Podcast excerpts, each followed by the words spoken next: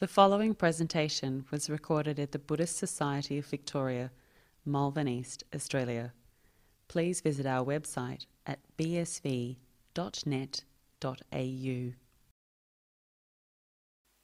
Okay, good. Nice to see everybody here this morning. And so I'm going to give a talk about something I think you'll all hopefully find pretty interesting, and hopefully there'll be a lot of questions about it.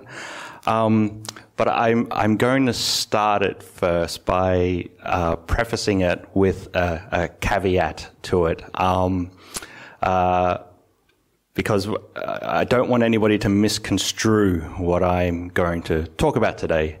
Um, now that so that statement is uh, hopefully it's it's going to be very unsurprising as well. Is that you know while I've done a lot of meditation over the years, I've been meditating for quite a long time. Um, done a lot of meditation in that time. I I am not enlightened at all. I'm not. Um, I've done a lot of meditation, but just I'm not enlightened. But one thing that I have had, or what I have actually had, is a lot of very, very powerful and deep and profound um, and transformative experiences through practicing meditation. And so that's in essence what I'm going to talk about today. These very powerful, transformative experiences that we can get from something like meditation. Um, just for clarity and just ease of terminology, I'm going to call these awakening experiences. Uh, but they shouldn't be confused with, you know, you could, what you would call like absolute enlightenment, absolute nibbana, absolute, uh, you know, the full, the full, the full scale arahat awakening nibbana. They're not to be confused with that. So I just, I need to get that clear. I don't want you to go, oh, he's talking about awakening experiences. He must be enlightened. I'm not. I, 100%. So with, with that in mind, most of us, when most of us do start with a meditation practice, we start meditating because maybe there's something in our lives that we're not so so happy with. We want to change something about our life and our experience, so we take up a meditation practice. And maybe the more we do it, we start to get into it a little bit more, and we start to maybe, you know, read uh, stories from you know the the life of the Buddha, or we might read stories of the, the sort of the great hagiographies of people like uh, Ajahn Mahabua or these enlightened masters, and we hear these you know these great experiences that they have, these awakening experiences, enlightenment experiences, and we think, if I'm going to do this meditation thing, that's, you know, that's what I want. This is, this is, if I'm going to do this for some sort of reason, this is the reason I would do it. So, in essence, what I'm going to be actually talking about today is, well, what actually happens is once you have maybe one of these awakening experiences, what actually happens when you get the thing that you're after? Or what happens when you you get an experience and it's not what you thought it was going to be? What happens at that time? Do you are you like are you enlightened now? Are you you know are you some sort of master? Are you some sort of guru? Are you an expert? Uh, or do you spend the rest of your life actually trying to get back to this one experience that you actually had? So in essence, what I will talk about and what I'll outline is, you know, what exactly are these awakening experiences? Um, I'll also outline like how we can actually go about having some of them. Go about. I'll I'll talk about how we maybe understand these different kinds of awakening experiences, and the final thing I'll talk about is, you know, how we actually live the rest of our lives once we've had one of these, and how do we actually integrate these into our lives? So, again, just to start off with, I'm calling these awakening experiences. And the reason I'm calling them awakening experiences as opposed to looking at them from a specifically Buddhist conceptualization is because when you look across different, different contemplative traditions, different religions, different cultures, uh, different practices, different peoples. They all describe these kinds of experiences. Um, doesn't matter which tradition it's in. You know, obviously a Buddhist might describe these as an experience of jhana or samadhi, or might describe them as one of the uh, uh, levels of awakening. Uh, you know, Christian might describe them as a unification with God or a. Uh, so there's there's many different ways that we can actually many different ways people describe them different terminology, unification with God, oneness with all things, uh, ego dissolution. There's all these different terminologies for them. But again, I'm trying to simplify it a lot, and I'm just going to call them call them awakening experiences. Now, the reason I don't want to sort of fall into kind of like a Buddhist exceptionalism is because so many other cultures have these experiences, and they're very, very similar the reason I say they're similar, again, just a, again another caveat. I think that they are very, very similar, but where maybe they differ is like the end, the very, very end, the very higher goal again. So, say for example, for a Buddhist, that would be the experience of uh, ultimate nibbana, or for a Christian, that might be you know oneness with God at all times, um, or for a Hindu, it might be unification with Atman. It's they differ in these maybe these bigger, higher states, but the everything else there's a lot of similarity there. And the reason I say that there is a lot of similarity when you look at more of the, the a lot of the modern kind of literature, there's been some really like really really cool work done by by somebody called Andrew Newberg, uh, David Yaden, Mark Waldman, um, and Andrew Newberg's wrote a few books, you know, how enlightenment changes the brain, uh, your, your, your uh, uh, uh, God and the brain and all these kinds of things. So these people have actually synthesized a lot of these different awakening experiences across these different traditions, um, and, and synthesized them and sort of seen what are the similarities between them. They do all share very similar components to them. There's there's some similarities there they share that are uh, in the way that they're experienced, but they're also they're also very similar in the brain activity with these experiences. So it doesn't matter if you're a Buddhist having an experience of jhana or you're a Christian having a unification experience with God, your brain's doing the same thing. So they identified through this work, this really, really large scale work of synthesizing these things, they identified these what you call the four key components of any kind of awakening experience. The first component is that there is a sense of unity there. There's a feeling of unity, a feeling of oneness with everything. This could be like a disillusion of self-other boundaries or, you know, a unification with the divine. And they found that this, uh, this kind of this kind of experience is associated with uh, decreased activity in the part of the brain called the parietal lobe. Same, again, cross traditions, same kind of brain activity. The second component that they found is that there's a sense of like emotional, really, really strong emotional intensity there. So, like these very strong positive emotions of like awe, boundless compassion, boundless love, uh, overwhelming love, and they found that there's like similarities in like the limbic structures in the brain, the, the ones that are like very, very uh, sort of in the middle kind of thing. The third component that they found with any kind of awakening experiences is that they they have a sense of clarity to them. So a sense of clarity here means when you have this experience, it's like everything makes sense. Everything is this is the realest experience that I could ever have in my life. This is all, you know, everything totally makes sense now. And the final component that they talk about, the fourth component, is a sense of surrender or a sense of acceptance. And this is associated with uh, decreased activity, like in the front area of the brain called the prefrontal cortex. What this means, what a sense of surrender or acceptance is, is like it's say, for example, like surrender to the divine or, or an acceptance that, from a Buddhist perspective, an acceptance of the way things are. Things are this way.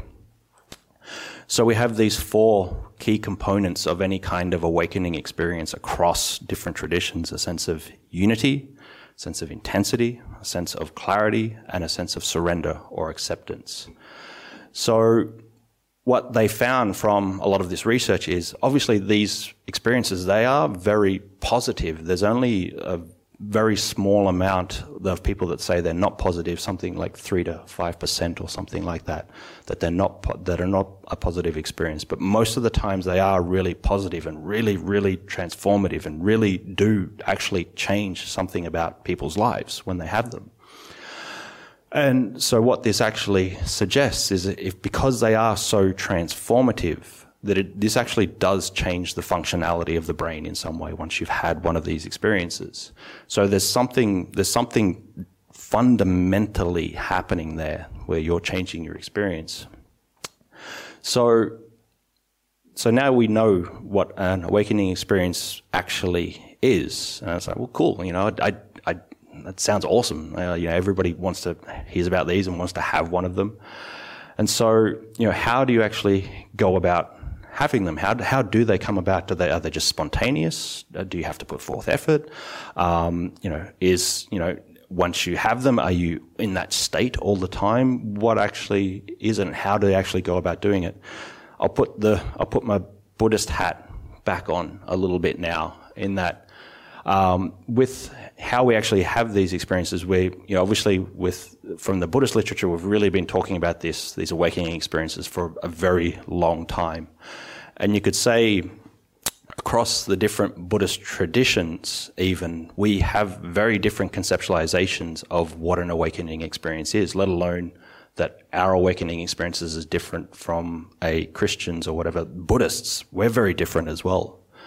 So a lot of times with Buddhism, how these are these are separated out uh, is we we talk about uh, sudden awakening or gradual awakening experiences. Now, uh, there's been a lot of debate of these since you know since about the seventh century. So I'm not going to I'm I'm not going to solve I'm not going to solve any of that here right now. Um, but so there is two main these two main schools of of how we think actually awakening experiences come about. And so the first one, the sudden, the sudden kind of awakening experiences. This is very much emphasized in the Chan traditions, Zen traditions. Um, it's even sort of emphasized in some Tibetan Rigpa practices um, uh, or Dzogchen practices as well. When you go beyond Buddhism, you can look at look at some of the Hindu practices like Advaita Vedanta. Talk a lot about these kinds of sudden experiences of an awakening. And what they describe awakening actually as is that it's not something that you need to try to do. It's something that is already inherently there in the mind. You just have to recognize it. It's something that's already inherently a part of our nature already. There's no, there's nothing for you to do. There's no goal for you to actually get. It's already there.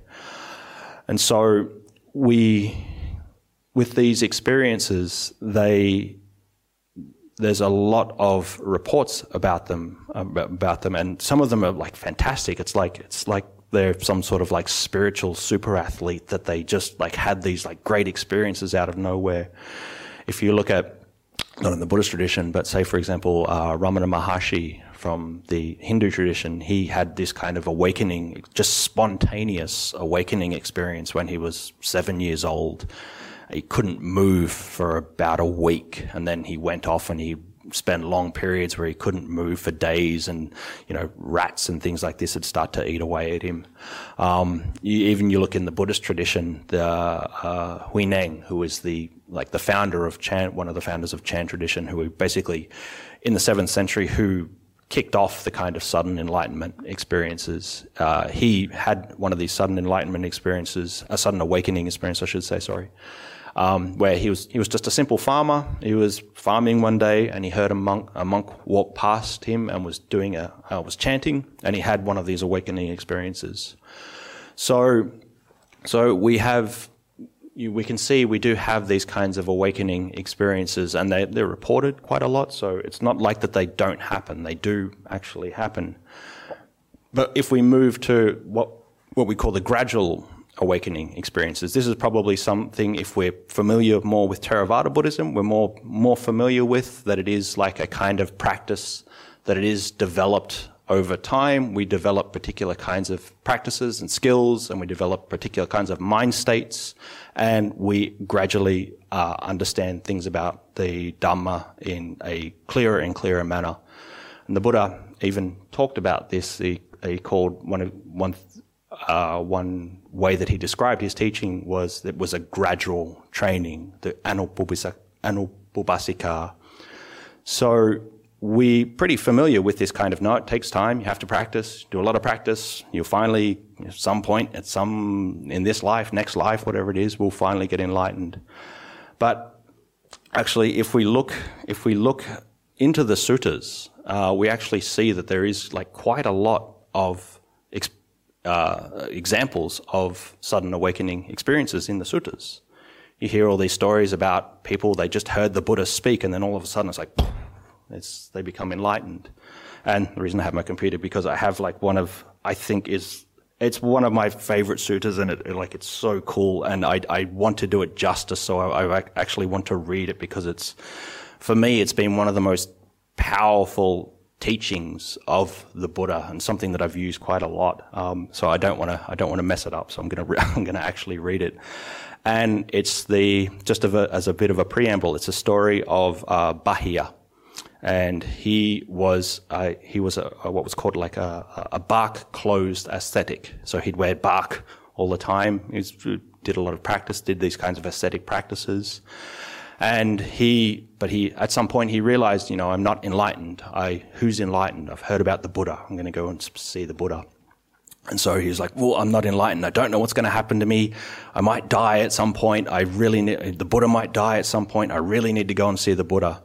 So he found where the Buddha was and he went to see him. The Buddha was actually on alms round at the time. He was in the village going for alms.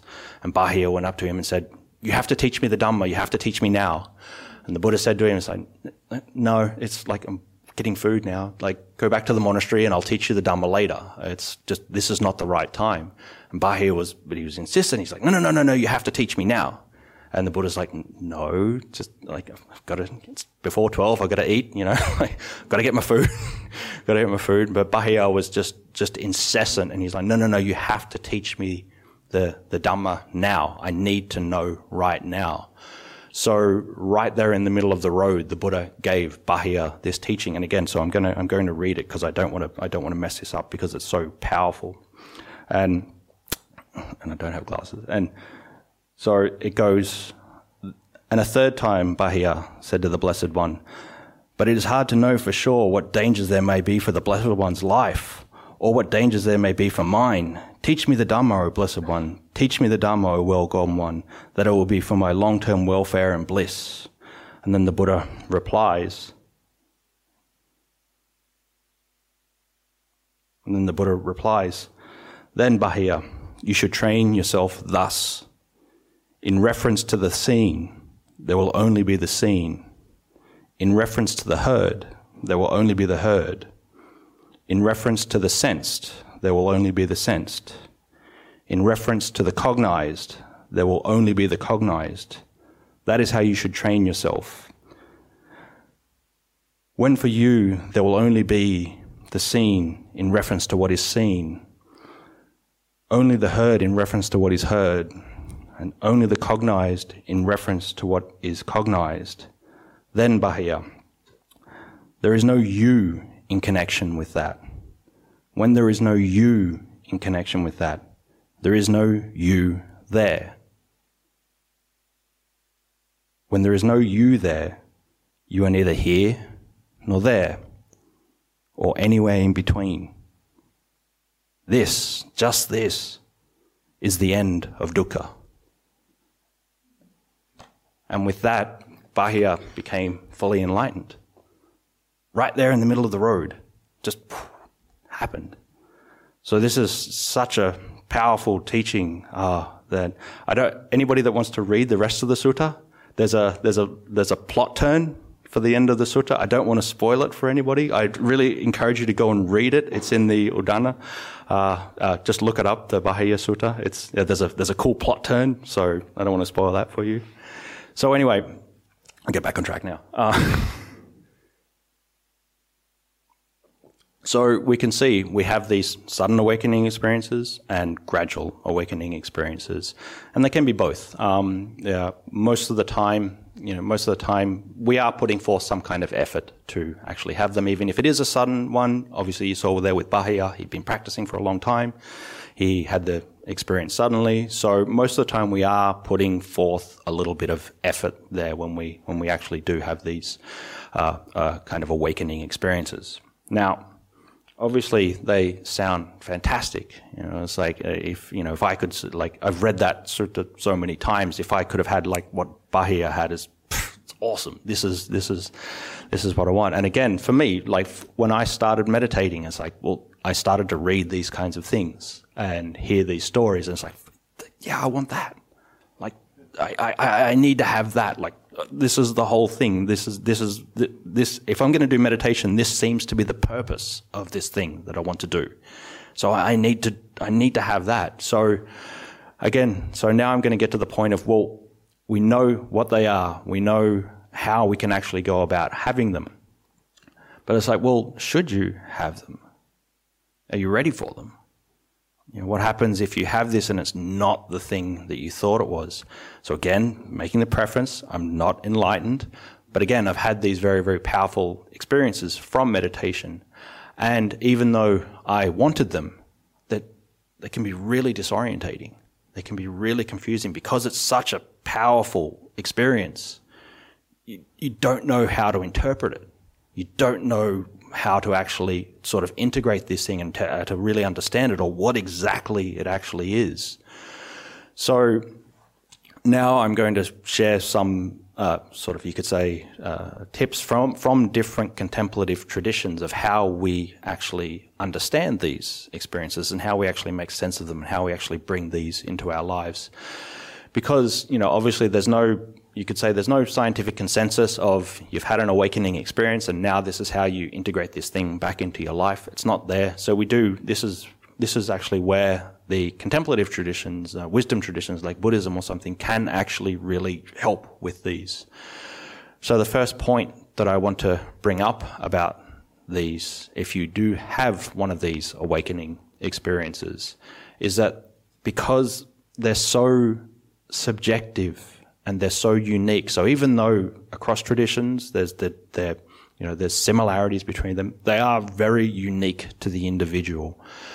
So if you have one of these, you really have to try to make sense of them in some way. Have to find what they actually mean to you. And this actually is where having some kind of pre-existing framework, some kind of contemplative tradition, a wisdom tradition, something like Buddhism can really help you make sense of these experiences.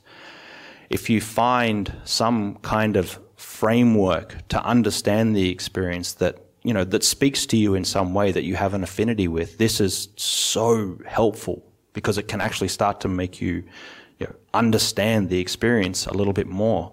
So obviously, you know, I'm, I'm obviously I'm going to encourage you to pick Buddhism I'm going to encourage you to do that. That's sort of the better one, I think, uh, for me. Uh, but for different people, it is very, very different. You might, you might look at the other, some other kinds of traditions. It might be, uh, you know, other kind of wisdom traditions, or it might even be like a particular, you know, uh, indigenous cultural belief system that you might have that might help you make sense of this thing, or it could even be something more like modern, like these uh, frameworks of like what was called common humanity and things the framework doesn't matter that much, but it can help you actually understand what you're going through.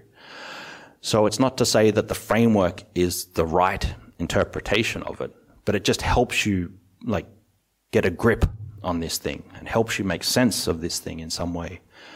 And building on that, when you have found this kind of framework or this kind of contemplative tradition that you can make uh, sense out of this, it's actually really good to do what actually you're all doing today. You find other people in that kind of tradition that have maybe had some of these experiences or something kind of similar and that can actually help you understand them in some ways and you can listen to them. So finding other people that have uh, within that framework and have had those experiences is really, really helpful. And in a perfect world, and this is so hard to actually get, is finding a good teacher. Somebody that is really, really proficient at these kinds of awakening experiences and who can help guide you and who can help sort of reality test some of these experiences that you had. It's very hard to find a good teacher, but if you can find one, it's you know it's it's the it, it's I'd, I'd say it's one of the most important things you can have because they sort of reality test you uh, these with the experiences that you're having. So again, it's not to say that the framework that you have, whether it's Buddhism, Hinduism, Christianity, Islam, common humanity, or the community that you have or the teacher that you have. It's not that they'll always be right or that it is necessarily perfectly right, but it can really help guide you because as I said, these experiences are really profound and really can really, you know, unmoor you in some ways. So these things can act as a guide or as like a navigation for you to understand these experiences.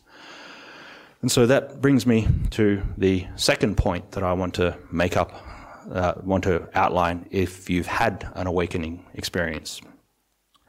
These awakening experiences, yeah, as I said, they're very profound, they're very transformative. And so you should, if you've had one, you should really take encouragement from it. Should be a lot of encouragement because it's like something's working. You're doing something right. And uh, so you should take a lot of pride and encouragement from it. But, and here's a big but, don't overestimate them. It's not like you've had one of these experiences now and all of a sudden like you're enlightened or that you're some sort of guru, you're some sort of master, you're an expert. I, I, I'd even go so far as to say that I, I don't even think that you're a better person yet if you have one of these there's still more that you need to do. You still have to work on yourself. You still have to keep trying to progress. You still have to understand something more. There's always deeper layers there that you can get to. So what happens if you've had one of these awakening experiences, what you've done is you've taken a very, very important step. It's a really good step, or it might be a few steps, but there's still so much more to do. There's still so much more to go.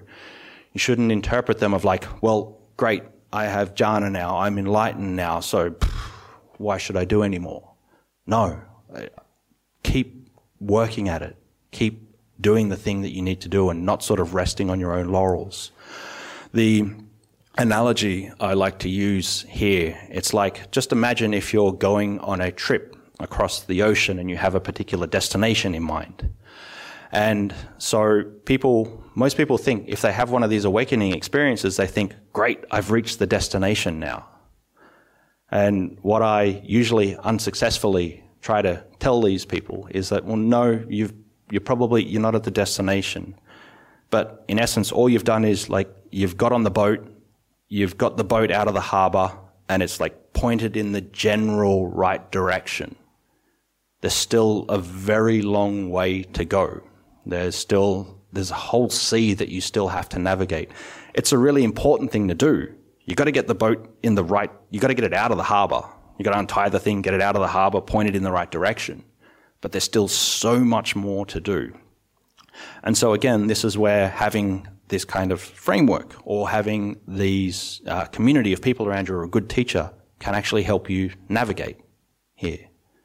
This is what these other things are for, help you navigate that ocean to get you to this kind of destination that you want to get to. So, again, we should take a lot of encouragement from it. They are very powerful, they are very transformative, but don't overestimate them too much and think that they're something that they're not. And I'd even go so far as to say as well, like you hear other people talking about them, don't infer that they now have some sort of enlightenment or something like that. Again, these are these are experiences, they're very powerful. But what usually happens is we have this powerful experience and it's over. You go back to your normal life.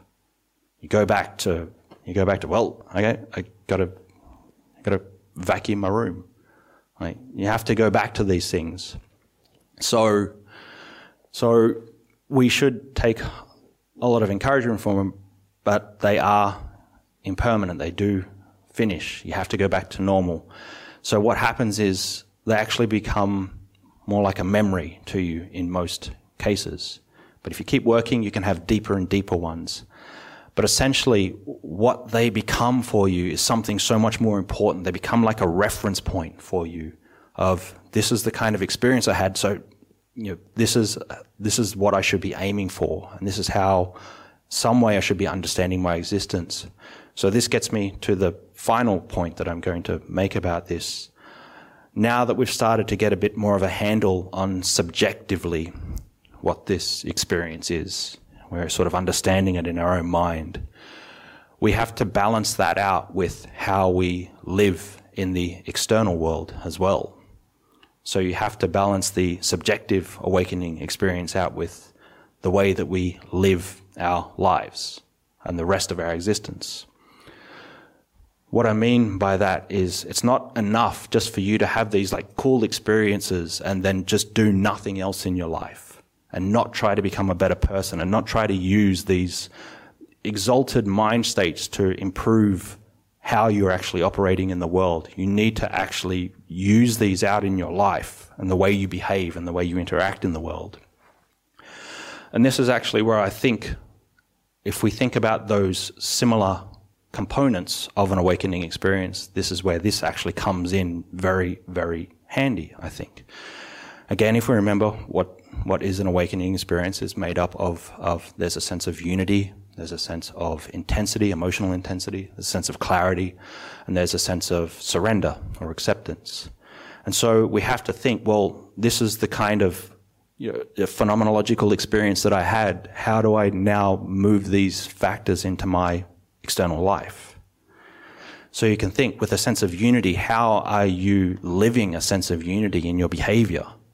How are you having a sense of unity towards other beings that are out there and, and, you know, other, other species that are on the planet? How are you having this sense of unity towards your, your relationship to the actual environment and the actual planet that you live on? How are you having this sense of unity in the way that you're ethically engaging in the world? this way of am I causing other beings more harm or am I helping other beings? Am I causing myself harm and am I causing other beings? This ethical way that we have a sense of unity with everything around us. When we think about something like a sense of intensity, these very positive, emotional, transformative emotions that we actually have, uh, kindness, compassion, love, how are we using that in our lives? How are we using that with the people that we talk to? and that we interact with. How are we using that with the people that we care for, our family and our friends and the people that we love? And then, but then also, how are we using these with people that maybe we're indifferent to? But then also, how are we using this with people that we may never ever meet, that we'll never know? How are we using these uh, very powerful emotions with the other species that are on the planet? different cultures, different peoples, how are we actually using those sense of, with the sense of intensity, emotional intensity there? When you look at something like the sense of clarity, again, you know, everything totally makes sense. How do we, how are we using that in the way that's shaping our priorities in our life? How are we using in the way we're making decisions, these, these decisions of how am I going to spend my life? How am I going to spend my time? Who am I going to spend my time with? What am I going to spend my time on? What kind of career is useful for me to do? How am I going to actually, you know, the, the, the, the money that I make, how am I going to spend that in the most effective way? How is this sense of clarity shaping your priorities of the way that you're engaging in the world? And finally, something with like a sense of surrender or this sense of acceptance. How are you bringing that into your life? Are you always living your life through this kind of, I just need to accumulate more resources for me? It's just about me. I, don't care. As long as I get to drive this good car or I get this nice house or I, I can have the thing that I want to have. Are you still operating out of that or are you now thinking, well, how can I give up for the greater good? How can I have a sense of surrender towards that, something that maybe that I don't want, but that is better for everybody? Or how can we have a sense of acceptance for the way the world is, that there's these kinds of things that happen in the world and how we, we run into these kind of problematic and stressful situations and experiences. And can I accept that? And can I use that? And can I live that in any kind of problems that I'm actually having or any kind of suffering in the world? So, in essence, we have to balance out the subjective awakening experience we might have with our external lives as well. And again, just because we've had them doesn't mean that that's it. You know, you have to work on them. You have to continue to work on them. You continue to work on them through practicing meditation more or your contemplative practice more. You have to work on them through thinking of the way that you're ethically engaging in the world. Think about the way that you're being generous towards others. Think about the way that you're moving throughout society and how you're actually helping other members of society. We have to keep continuing to try to improve at all times and live this awakening experience on the outside and the external as well. So with that, that that's probably I'll probably conclude it here. I, you know, if you've never had one of these kind of awakening experiences, I, I, do really hope you do have one at some point. They are very transformative. They, they are really fantastic. You know, like for me, uh, I'm a Buddhist monk, and this is all I've got. I, I, I, the other kinds of transformative experiences that you might have in your life, I've, I've never had a kid. I've never bought a house. I've never got married. Like these big things that change your life. For me, it's just it's just all these these kinds of awakening experiences from meditation. So yeah, I, I really do hope that you have them at some point. I hope you continue to try to practice, and if you do have them, that maybe some of these points that I've laid out here could be quite helpful. Perfect. With that, well, we might we might uh, call it a day now. So very very nice to see you all see you all here and Today we're doing something a little bit different. You're all welcome to come over and have uh, share a communal lunch. And I believe today we're starting the rice pindabat up again. So we will. I'll I'll be walking around with my bowl, and you can put some rice in it and say hello to me, kind of thing. Um, so if everybody moves over there and listens to the the committee that are over there, they've got a they've got a like fail safe system now. So it's just just listen to what they do, and yeah, uh, then, so yeah, I'll pass it over to Adrian now.